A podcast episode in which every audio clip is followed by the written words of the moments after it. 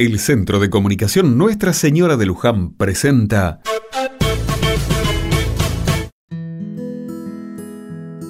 Otra mirada. En la calle nos solemos cruzar con cristianos de diferentes iglesias. A veces los distinguimos por la forma de vestirse o los folletos que distribuyen también es muy típico de los misioneros que tengan en la mano la Biblia e inviten a leerla juntos. En ella se pueden encontrar textos de muy diferentes tipos o géneros, como le gusta decir a los estudiosos. En la Biblia también hay de todo.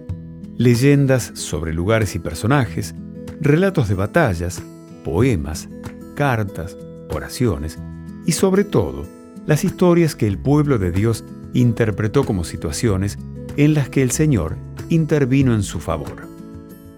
Lo que definitivamente no podemos ir a buscar a la Biblia es un libro de biología, geografía o historia.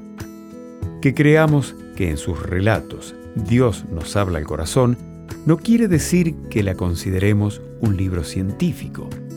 Eso sería un gran error.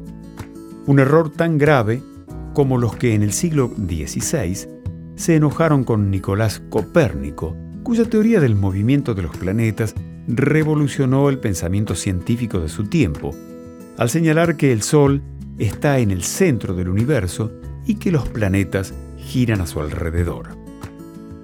Los que se enojaron con él decían que la Biblia menciona que el Sol gira alrededor de la Tierra y Copérnico había demostrado lo contrario. Pobres, en ese momento no querían aceptar que el libro del pueblo de Dios tampoco es un texto de astronomía. No vayan a pensar que estas son solo cuestiones de gente poco instruida. Al contrario, los que le hacían la contra y persiguieron a Copérnico eran estudiosos, pero muy limitados ideológicamente. Yendo a un lugar actual, en Estados Unidos hay muchas personas que no permiten que en las escuelas se enseñe la teoría de la evolución de las especies de Darwin porque dicen que es contraria al relato bíblico de la creación. Todavía consideran a los relatos bíblicos como descripciones científicas. Siguen confundidos.